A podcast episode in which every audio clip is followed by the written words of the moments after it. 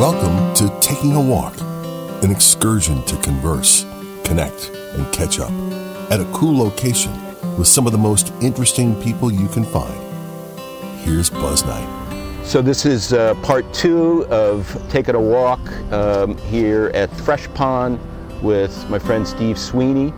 And we're having a great day here, a great Yeah, walk, great beautiful conversation. outside. Yeah. A lot of amazing dogs uh, You know, around we're here. just sitting here, and this dog decided to rest next to us, It's so cool. and he's uh, he's breathing pretty heavy. He's uh, he's got a big, uh, big, uh, coat, big, big coat. Why don't we walk again? Yeah. we've been sitting on the bench. Do you um, do you have a dog, Steve?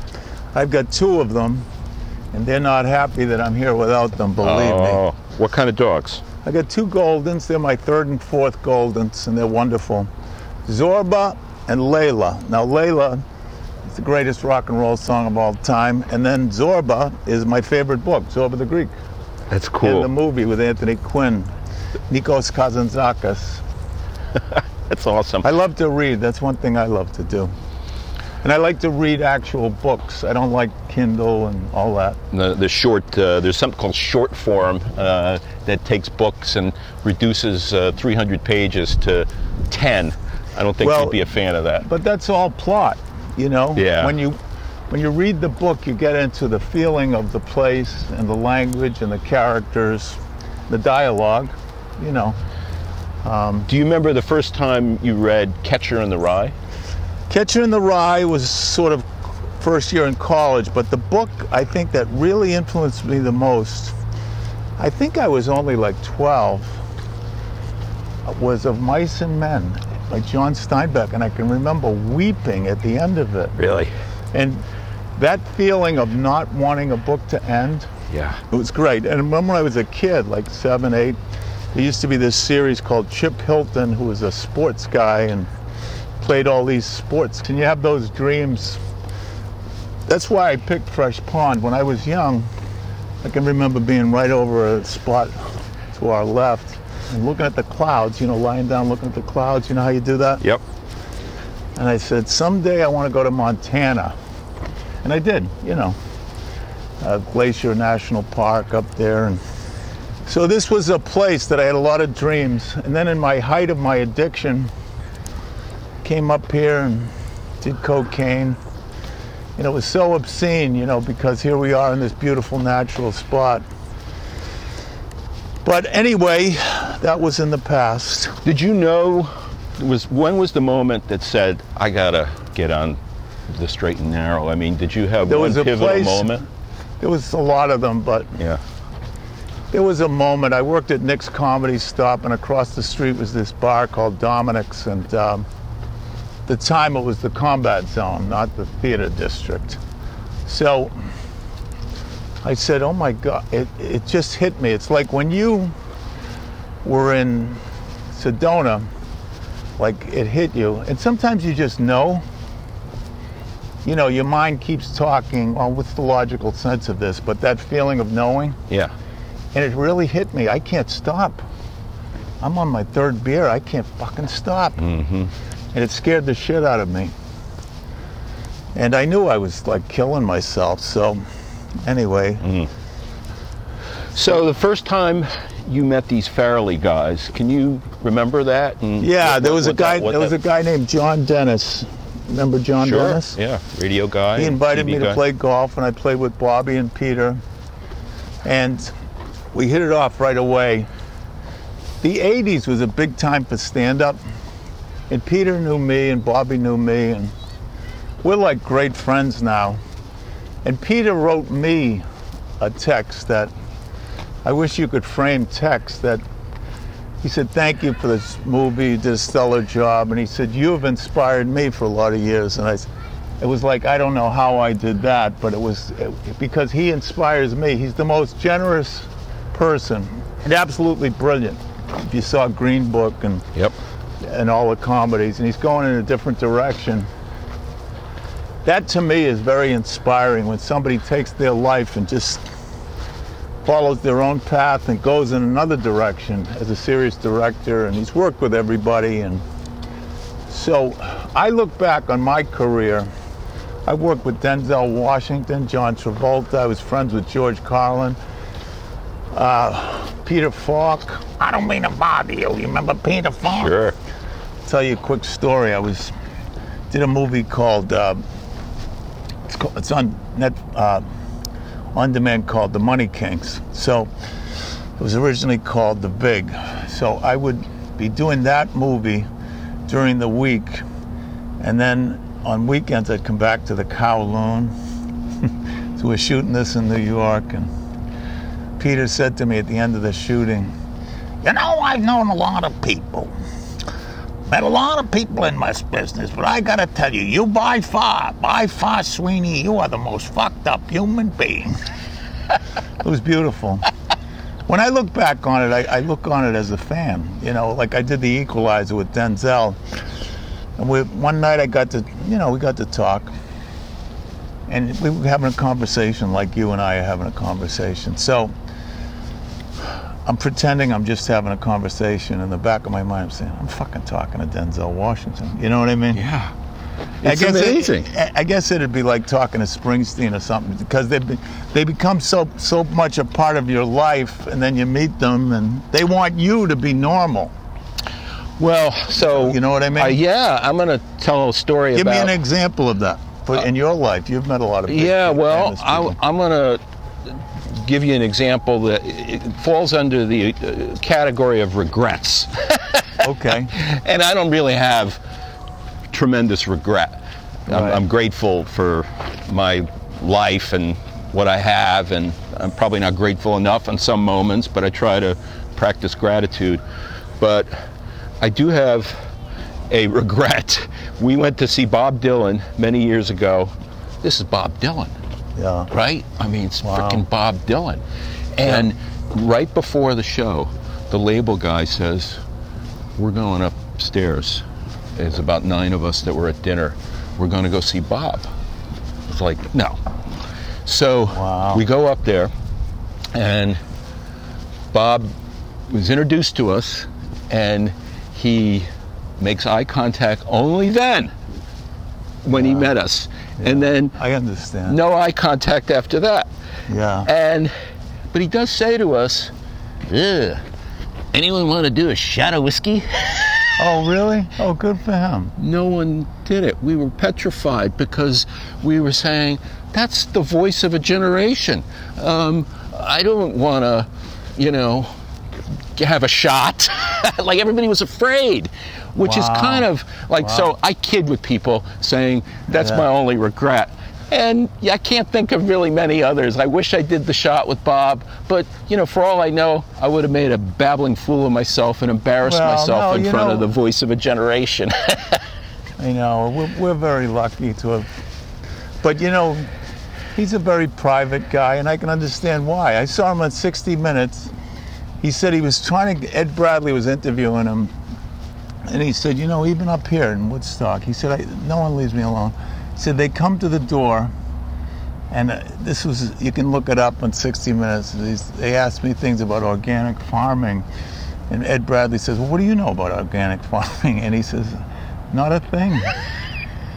but he said he goes into a restaurant, and it's so weird because half the people are trying to say, is that him? Is that not him? It's hard being it's gotta Bob be, Dylan, Oh my you know? God, it's got to be incredibly uh, hard. Did you get to check out the Beatles uh, special? No, I want to. Yeah. I, I, have. You know, it's funny because I'm addicted to the Beatles and all that, and um, when when uh, they broke up. John Lennon to me came off as so bitter and such a prick and, sh- and pissing on all the years they did. And then um, I always liked Paul anyway. And it turns out George has a dark side and the whole thing. So I love the Beatles. You know, it's it's it's kind of weird seeing them as human beings, isn't it? Yeah, and, and I didn't see it. Did you see it? Yes, I absolutely loved it. Oh, and, oh, good. And you see it you see them as people Yeah. in a different way. I mean, They grew up together. They were they were old right. buddies in like in Charlestown or where you grew up. you know? Yeah, and you know what's cool about the the, the special is um, they were filming for this two week period pretty much everything. And there are some people who say, well, they're mugging for the cameras and they're they're they're not really in a natural, you know, sort of way. But the cameras were rolling constantly. So Right, you do right. see some, you know, darkness, some, you know, bitterness, some, you know, some some struggles. But one of the great things about the special, and there's many, is we were always led to believe at that point that things were really nasty then. Right, yeah. And and you know what? They were still uh, Fooling around. fooling around. Yeah. They clearly enjoyed being with each other. Um, so it But really. what is she doing? She's just sitting there on the fucking speaker, Yoko. She's just knitting. She's like reading the newspaper. There's almost like a bit you could do. But I mean, what? But why is why is she there? George said that. she clearly uh, I don't know. It feels like she just had to be there because John was there and John, John needed a- making a statement. a, security blanket. It was a statement, but it didn't seem to affect their uh, collaboration. Well, you know, Ringo, I saw in an interview, and he said, he said to John, he said, "What the fuck is this? This is creeping me out. It's never, we never have anybody here." Yeah.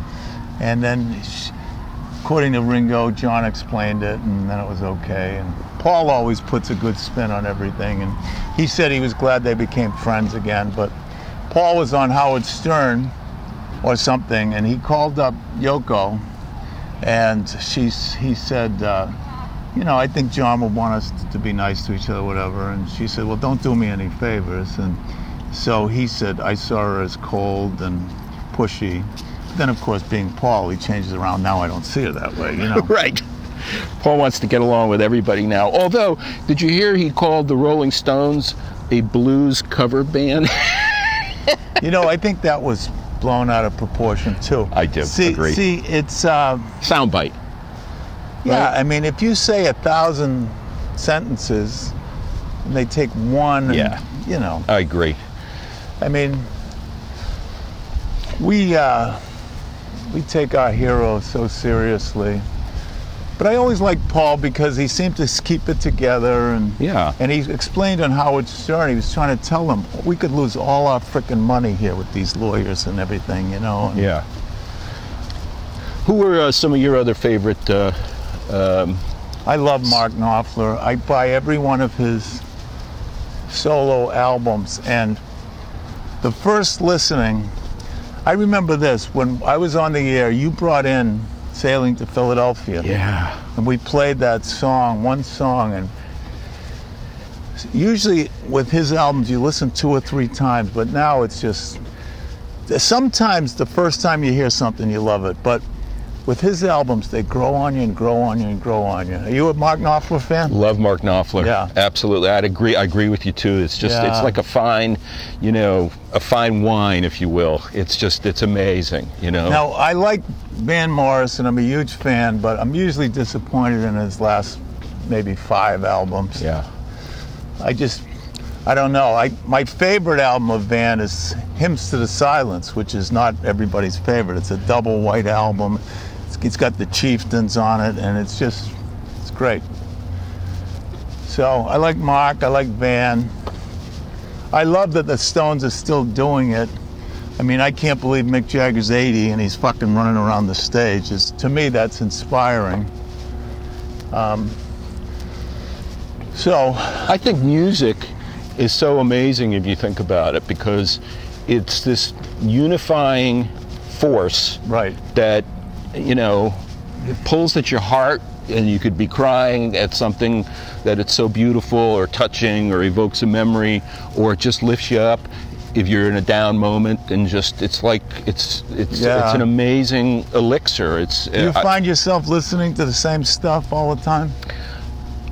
I do at times, but I go through cycles. I just recently went through a big Steely Dan cycle. Oh, I love Steely and Dan. and uh, and you know, got my wife really interested in it. She was never really a big Steely Dan fan, and then suddenly, I mean, it's amazing the the fact that you can, you know, get your Sonos and play your music through there, and you know, this idea of. Uh, you know, Spotify or Yeah. Apple. Well, it's, I- it's, I- it's like uh, going to Tower Records and picking I anything a, out. I got a recommendation for you. Yeah, love it. They're a country band, but they do covers.